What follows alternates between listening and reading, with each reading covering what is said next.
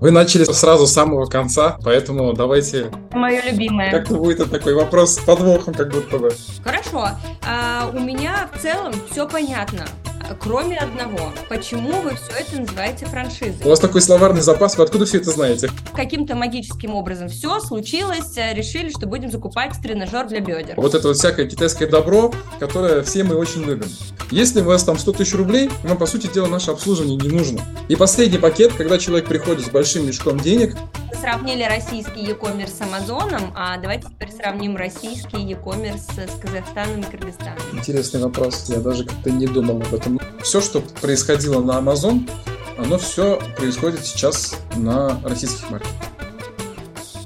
Привет из Ташкента! Подкаст «Я у мамы франчайзи» стал информационным партнером выставки «Франчайзинг-Экспо» в Узбекистане. Вместе с организаторами Экспо мы подготовили серию интервью с российскими и зарубежными франшизами, которые покоряют или только собираются покорять рынок Узбекистана. Мы спросили гостей о их франшизе и ее отличии в разных странах – в России, на международном рынке в целом и в Средней Азии в частности. Поговорим о том, зачем бизнесу выставки, и какой бюджет на продвижение франшизы закладывает управляющая компания. И по традиции попросим поделиться секретами, как становиться хорошими предпринимателями. Не переключайтесь, ноябрь будет жарким. Итак, давайте знакомиться с гостем сегодняшнего выпуска. На связи Рустам Гатауллин, собственник компании, помогающей торговать на маркетплейсах Market Rocket. Компанию Рустам организовал пять лет назад. За это время она обрела порядка триста партнеров в России и Казахстане. Из них около сотни партнеров находятся на полном сопровождении Market Rocket. Сам Рустам владеет двумя магазинами на Wildberries. На сайте Market Rocket сказано, что франчайзи-партнер может управлять бизнесом, тратя всего два-пять часов в неделю для реализации необходимых задач. Давайте спросим у Рустама, как управлять бизнесом всего двумя процентами времени в неделю. Рустам, привет. Да, всем салям. Какие задачи, расскажите, я могу закрывать за такое короткое время, чтобы мой бизнес продолжал работать? Вы начали сразу с самого конца, поэтому... Это мое любимое. Давайте, да, как-то будет такой вопрос с подвохом, как будто бы. Да, ну смотрите, вы четко подметили, то есть есть операционное управление, есть стратегическое управление, которое возлагается непосредственно на собственника. У нас, так как компания именно занимается операционным управлением магазинов на маркетплейсах, по сути дела, человеку даже двух-пяти часов много для того, чтобы управлять своим магазином, да.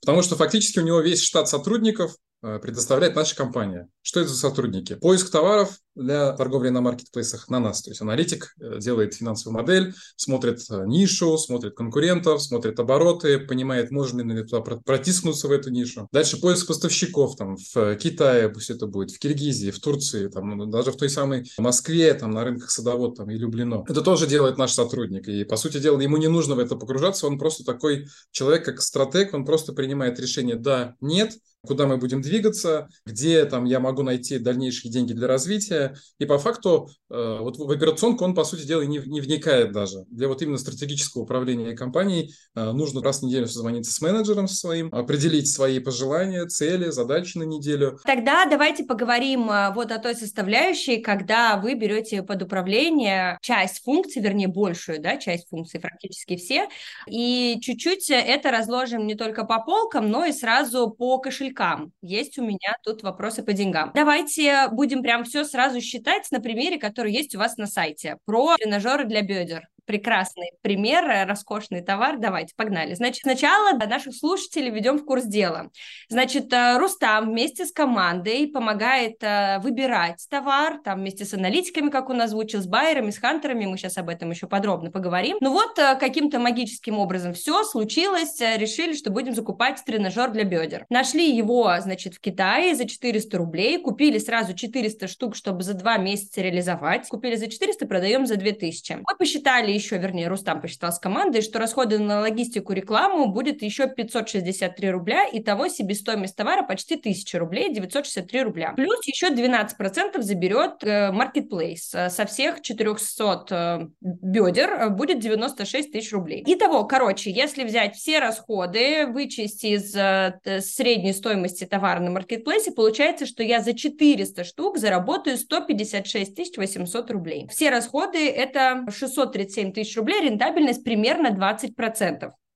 Все согласны со всем? Да-да, рентабельность на вложенные составляет около двадцати процентов. двадцать-двадцать пять. А расскажите, какую систему налогообложения вы рекомендуете своим клиентам-партнерам? Всем на старте для селлеров самая простая система налогообложения – УСН, доходы. шесть процентов по России, но мы, соответственно, сразу предлагаем переезжать в регионы, где это один-два процента. Ага, прекрасно. Ну, смотрите, получается, что у вас указано до уплаты налогов, там, сто шестьдесят две тысячи я заработаю, а получается, что налог-то шесть процентов я должна оплатить с закупки, ну, то есть не доход минус расход, а с пришедшего дохода, правильно? С пришедшего дохода, да, причем не дохода, который упал на счет э, ваш, а причем с той цены, по которой была продана на Wildberries. Получается, что надо было посчитать в самом начале с двух тысяч рублей, еще из общего расхода шесть процентов налога удалить. Но мне кажется, что тут еще не все расходы. А сколько я вам должна отдать, а, по, потому что здесь получается, что я такая заработала, а с вами не поделилась.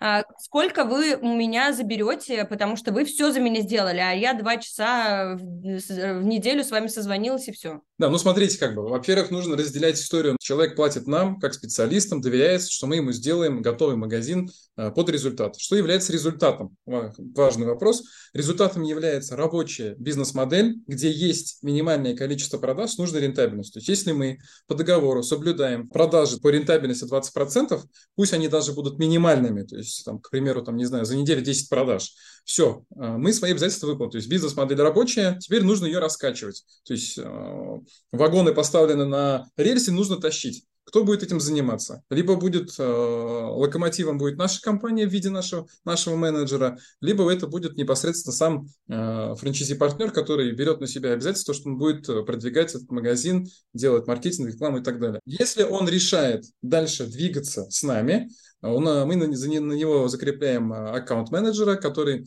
и он заключает с нами новый договор, договор обслуживания его магазина, где он платит пять процентов от оборота.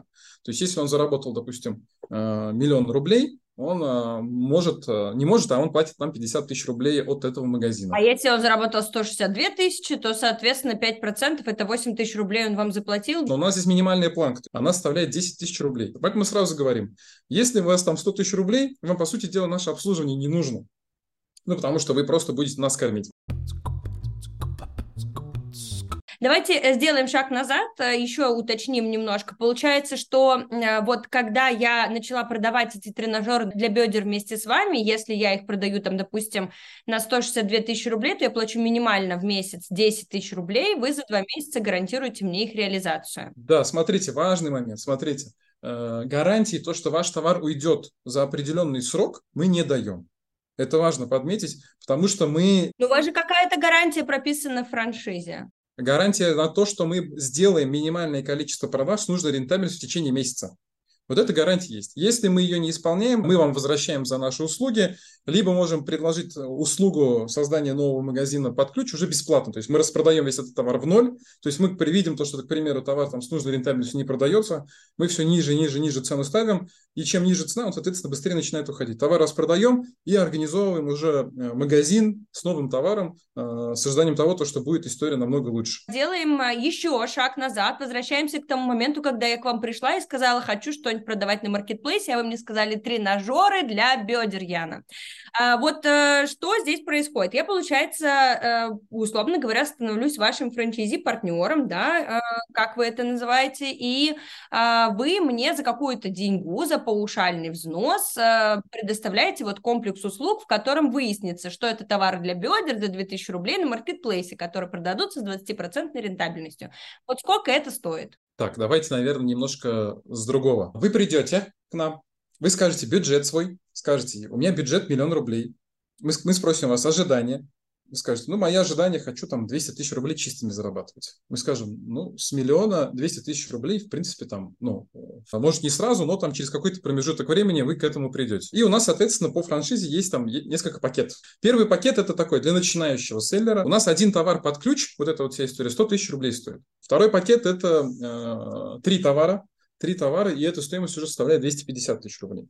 И последний пакет, когда человек приходит с большим мешком денег, мы ему делаем неограниченное количество товаров, исходя из его бюджета, к примеру, там десять миллионов рублей, он нам за эту всю историю платит пятьсот тысяч рублей. Хорошо, у меня в целом все понятно, кроме одного. Почему вы все это называете франшизой? И даже при знакомстве со мной, при заполнении анкеты, вы назвали своих партнеров франшизи клиентами, а не партнерами. Получается, как будто бы это не очень про франшизу. Какой договор вы заключаете с партнерами и что вы ему передаете? Это ведь и не товарный знак Market Rocket, и не ноу-хау. То есть недостаточно как будто бы составляющих договора коммерческой концессии. И плюс франшиза – это, конечно, Конечно же, стандарты. Какие стандарты вы для франчайзи-партнеров передаете? И почему все-таки это франшиза, а не просто агентство, которое оказывает услуги? Нет, ну вообще как бы мы, у нас изначально история не шла как франшиза. Давайте с этого начнем. То есть изначально это и было агентство, которое помогает бизнесу создать магазин на маркетплейсах. Дальше эта история переросла в то, что мы понимаем, потенциальный наш клиент сидит именно там, где есть, ну, вот, запросы на франшизу. Ну и, соответственно, сам рынок сделал так, то, что мы переформатировались, то есть у нас есть агентство, которое помогает селлерам, это отдельное направление, есть вот, грубо говоря, там агентство, которое создает, создает бизнес под ключ, но как бы упаковали мы эту историю под франшизу. Давайте тогда еще чуть-чуть про товары поговорим и про тех самых байеров и хантеров, которые это все ищут. У вас такой словарный запас, вы откуда все это знаете? Хантеры, байеры, вы, видимо, уже погружались в эту историю. Ну, я готовлюсь к интервью. Вы, видимо, оставили заявку у нас на сайте, да? Я, кстати, ну, я не оставила, потому что у меня было мало времени, боялась, что вы не успеете ответить, но сайт я изучила довольно подробно, да. А... Да, смотрите, значит, это такие новые профессии, хантеры и байеры, звучит очень прикольно. Раньше были скауты в спорте, которые искали классных спортсменов, да, а теперь есть подборщики товаров, закупщики товаров. Во-первых, расскажите, Рустам, безумно интересно, чем они отличаются друг от друга, один, значит, подбирает, другой закупает, и в чем разница в их экспертизе, и как найти таких хороших сотрудников? Ну, это такой, так скажем, high-level уже просто менеджеры маркетплейсов. То есть он уже понимает, в какую нишу зайти, он все проанализировал, он понимает объем рынка, он понимает, он знает всю фин-модель по данному товару. У него куча программ вот этих вот, которые анализируют все эти цифры, там, МП-стации, хантер-селсы, МП-гур, вот он все вот это вот ищет, анализирует, и все это приводит в читаемый вид. Дальше мы смотрим, выбираем те товары, которые нам нравятся, то есть там есть это первый этап воронки, он нашел сто товаров, дальше мы там уже с руководителями отделов смотрим там второй этап воронки, оцениваем какую-то часть, отсеиваем, что нам не нравится. И дальше уже треть, на, на третьем этапе мы передаем эту историю байеру. Кто такой байер? Это тот человек, который, ну, назовем это, там, на русском это будет э, закупщик. То есть это человек, который э, непосредственно связывается с поставщиками, берет у них там цены, э, и дальше вот эту таблицу он уже приводит в вид более верных цен. То есть если изначально там... Э, Хантер считал то, что, допустим, стоимость составляет закупа сто рублей, тут получилось сто пятьдесят. Ага, дальше второй, третий этап. Мы смотрим то, что рентабельность была у Хантера тридцать процентов, после байера она составила двадцать процентов. Ага, как бы есть история то, что этот товар уже как бы не такой интересный. То есть, соответственно, его тоже отсеивать можно. Ну, двадцать процентов мы не отсеиваем, но, к примеру, я говорю. То есть, если хантер, он заточен на том, чтобы постоянно искать, у него есть насмотренность, у него есть там, анализирует он рынки западные, там, Алиэкспресс постоянно анализирует для поиска трендовых товаров, то у байера задача как раз-таки вот общение с поставщиками.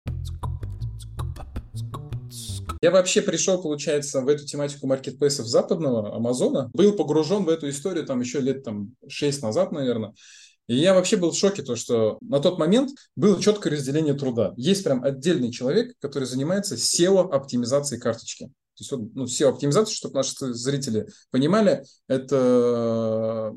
Ну, ключевые слова, по которым вас могут находить в поисковой выдаче Амазона. Это отдельный человек. Все. Дальше. Второе – это создание продающего дизайна, карточки товара. Это тоже желательно, чтобы это был отдельный человек со своей надсмотренностью. Третье – это человек, который отвечает за внутреннюю рекламу на Амазоне. И четвертый человек – это вот такое, назовем это, связующее звено всех. Это вот непосредственно менеджер маркетплейсов, который все это дело приводит в один вид. Рустам, да, у вас очень большой опыт на Амазоне и на Либабе. И вообще можно сказать, что вы работали и работаете с уже всеми доступными мировыми площадками, да, которые подобные маркетплейсы.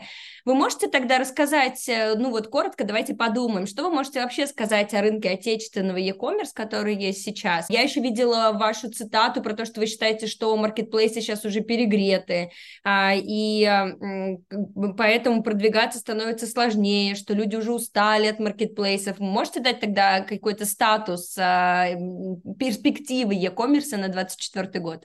Скажу так, то, что все, что происходит, происходило на Amazon, оно все происходит сейчас на российских маркетплейсах. На Wildberries можно стартовать с определенным бюджетом, первую же партию уже продавать там в какой-то плюс, то на Амазоне эта история сейчас не работает. То есть у тебя первая, вторая, третья партия, ты продаешь в ноль, в минус, так что просто твоя карточка хоть как-то там закрепилась.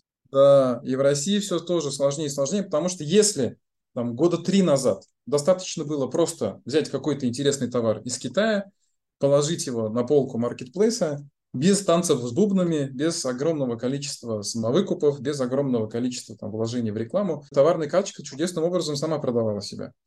Потом, соответственно, перешла история на то, что вот, начали, начали люди самовыкупы внедрять. Потом, соответственно, это все запретили, и началась история, когда Wildberries и Озон начали зарабатывать на внутренней рекламе.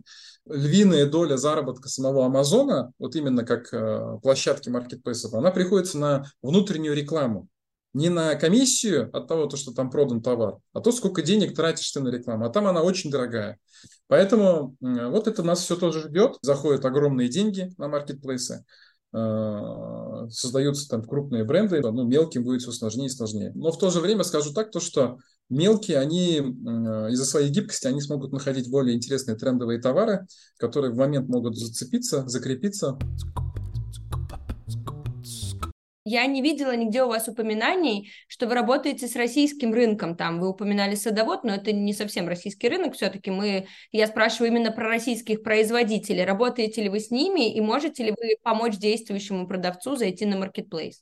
Да, можем. То есть это изначально то, с чего мы начинали. Эта история, она не такая рентабельная для нас. Рынок более перенасыщен там. Именно вот таких агентств, которые помогают создать бизнес для действующих производителей. Касательно российских производителей. Мы сейчас на данном этапе, у нас из поставщиков российских брендов нет. Почему мы не делаем акцент на российских поставщиков? Потому что нету, во-первых, системы поиска таких поставщиков адекватной, удобный. То есть, если, допустим, мы хотим, мы нашли тренд... Нет русской Алибабы. Нет русской Алибабы, да. Я знаю, как работать с производителями, особенно с крупными, но это сложно. Несколько колен согласования всегда происходит. Это сроки. С китайцами здесь в этом плане все проще. Они гибкие, они могут и цену как нужно тебе сделать, если ты там не входишь по бюджету. Поэтому пока это так удобнее. Но я знаю то, что есть селлеры, которые вот именно нацелены на работу с российскими брендами. И четвертый момент – это рентабельность. То есть рентабельность, она... Российские не рентабельны? Они не то, что не рентабельны, она ниже рентабельность у них. И пятый момент, просто многих товаров, которые ты бы хотел продавать, их просто нету в России. Ну да, тренажеры для бедер. Тренажеры для бедер, да, не найдешь. У вас есть партнеры не только в России, да, но и в Казахстане, и вы хотели посетить выставку в Узбекистане. Какой у вас стратегический план по работе со странами СНГ, да, и как устроена работа с международными партнерами? То есть там тоже есть российские маркетплейсы, в которые активно хочет зайти предприниматель, который прямо там на местах. Именно так. Мы видим то, что мы можем там часть пирога сейчас откусить, предложить им наши услуги, нашу франшизу. Можете тогда оценить вот степень развития именно внутреннего рынка Кыргызстана и Казахстана по отношению к e-commerce российскому? Ну, то есть, понятно, сравнили российский e-commerce с Амазоном, а давайте теперь сравним российский e-commerce с Казахстаном и Кыргызстаном. Интересный вопрос. Я даже как-то не думал об этом. Скажу так, то, что в Казахстане e-commerce у них хорошо развит благодаря площадке Каспий. У них там есть внутренний маркетплейс, и э, я думаю, то, что он у них там лидер сейчас. Э, возможно, на втором месте вот идет Wildberries. Но именно с точки зрения селлеров, которые готовы выйти на российские маркетплейсы, я думаю, там ситуация сейчас похожа на ситуацию, которая была там, года два назад в России. То есть, ну, еще чуть-чуть, и они, мне кажется, валом пойдут на российские маркетплейсы. Там огромное количество производств по одежде. И многие даже не задумываются о том, что они могут начать торговать на Wildberries в России, потому что ну, у них фокус на производстве. Ну, то есть, грубо говоря, если не тренажеры для бедер, то там кыргызстанские футболки, да, вполне себе можно было бы помочь выйти на маркетплейсе, и они пока еще чуть-чуть в спящем режиме находятся. Они не то что в спящем, их уже оприходовали российские селлеры, но вот почему-то сами производители пока ну, как бы не, не дошли до того, что почему бы нам тоже самим просто эту историю не делать. Соединить маркетплейсы, франшизу и поставщиков решил не только Рустам в своем бизнесе, но и создатели Узфранчайз, не далее, чем в следующем году.